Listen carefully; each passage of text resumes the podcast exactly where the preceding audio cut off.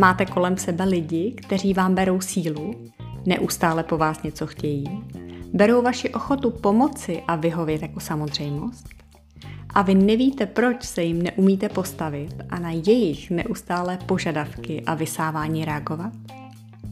Pokud ano, tak je právě tento nový díl podcastu o společenských pravidlech, u kterého vás vítám, přímo pro vás. Oporu ve společenských pravidlech totiž najdete i pro tento případ. A to konkrétně v pravidlech společenské konverzace. Takže pojďme na to.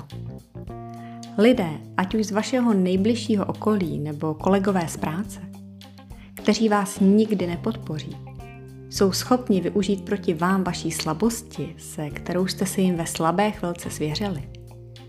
Neustále po vás něco chtějí, staví vás pod tlak a vždy očekávají, že jim vyhovíte. Jsou lidé toxičtí. A vůbec se vám nevyplatí jejich přítomnost ve svém okolí podceňovat. Tito lidé nemají zábrany. Nepřijímají žádnou osobní zodpovědnost. Nikdy se vám za nic neomluví. A jejich cílem je vás využít a nebo vám ublížit a získat tak nad vámi kontrolu, protože zjistili, že jim to prostě dovolíte. A jak se proti ním bránit? Jediné, co nám všem proti toxickým lidem zbývá, je jim to prostě a jednoduše nedovolit. Pokud jste od přírody spíš submisivní typ, který je na první dobrou ochoten vycházet vstříct a vyhovět, máte to o dost těžší. Ale žádnou paniku, i tohle jde natrénovat a svoje pozice uhájit.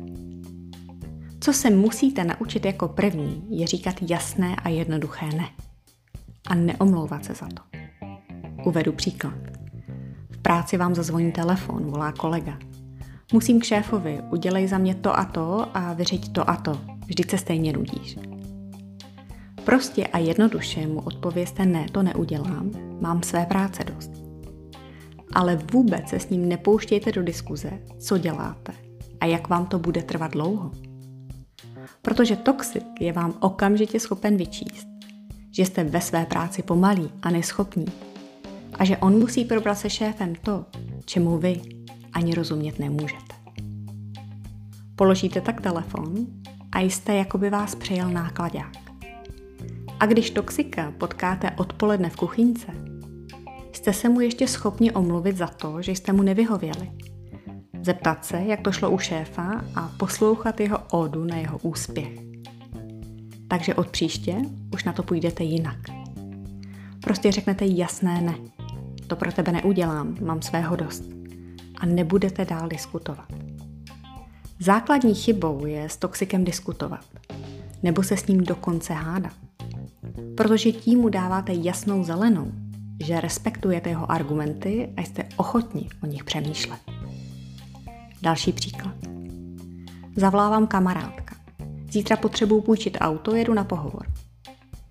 Každá submisivní povaha začne ve vteřině vymýšlet nějakou výmluvu, že své auto potřebujete, protože.